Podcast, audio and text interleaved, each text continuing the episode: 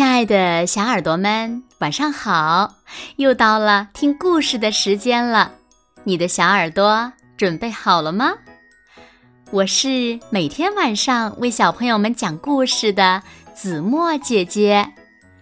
今天呀，我们要听到的故事呢，名字叫做《胡椒南瓜汤》。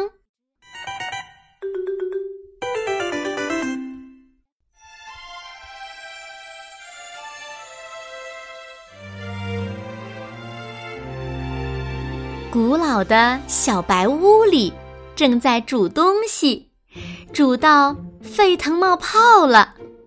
哎，锅子里到底是什么呢？南瓜汤。这是一只猫、一只松鼠和一只鸭子一起做出来的汤。只要。再加一点点盐，就是你喝过的世界上最好喝的汤了。可是，嘎，没有盐了。鸭子嘎嘎叫，盐用完了。哦，真的一点儿也不剩，一粒也没有了。不放盐的南瓜汤还会好喝吗？猫说。喵，不好喝，我去买。鸭子恳求着说：“嘎嘎，求求你了，带我去嘛！”可是鸭子从来没有去过城里，而且它有到处乱走的习惯。喵，不行，万一你迷了路怎么办呢？猫喵了一声。嘎嘎，我不会的。要是我迷路了，我就会去找警察狗。鸭子嘎嘎叫，喵！你找不到警察狗的。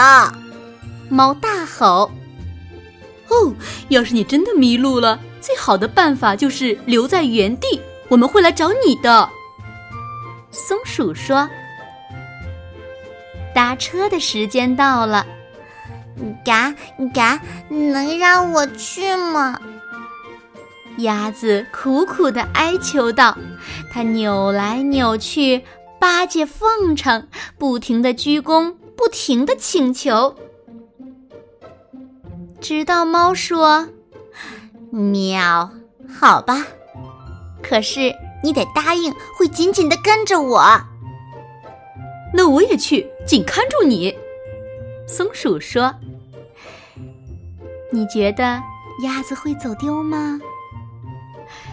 鸭子进到城里一瞧，就害怕了起来。城市太大，很忙碌。它盯着那些商店和高楼，嘎嘎的叫道：“嘎嘎，我们买了盐，赶紧回去吧。”松鼠说：“抓紧跟好，买盐的店就在附近哦。”猫。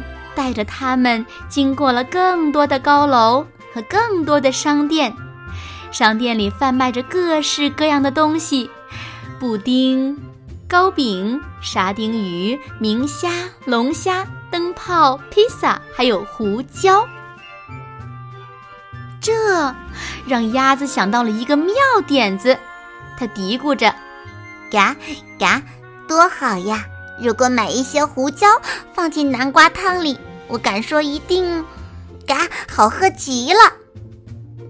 他嘎嘎的叫道：“嘎嘎，我们买些胡椒好吗？”哦，胡椒，我们不需要。松鼠尖着嗓子说：“喵，卖盐的店就在那儿，我们有正事要办，而且我们可不想错过回去的班车。”可是鸭子呢？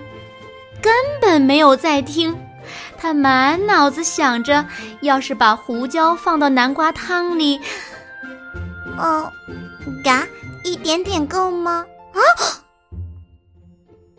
他转身问，可是他们不见了。鸭子嘎嘎的叫道：“嘎嘎！天哪，我迷路了！嘎，我在城里迷路了！”他慌慌张张。急急忙忙的往前跑。他已经忘了松鼠对他的提醒，要留在原地，不要跑。在卖盐的店铺里，猫和松鼠忙着买了一小袋盐，直到付好了钱，装好了盐，他们才注意到鸭子不见了。喵，它去哪里了？猫激动的大叫。松鼠哭哭啼啼的问：“哦，我们最后在哪儿看到它的？”哦，胡椒店！他们一起大喊，赶紧跑回去。但是，可怜的鸭子在拥挤的街道上迷路了。现在，它连胡椒店也找不到了。不过，他撞到了一位好心的鸡妈妈。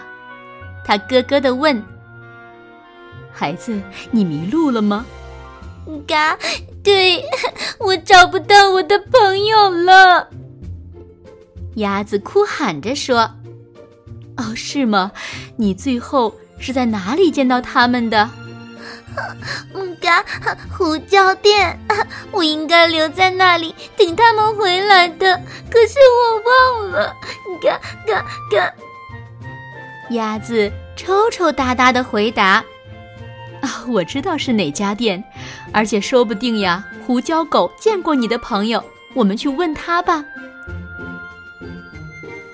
嗯，什么？一只猫和一只小老鼠？他们刚刚从另一扇门出去了。”胡椒狗说。鸭子放声大哭。嘎！我再也见不到他们了。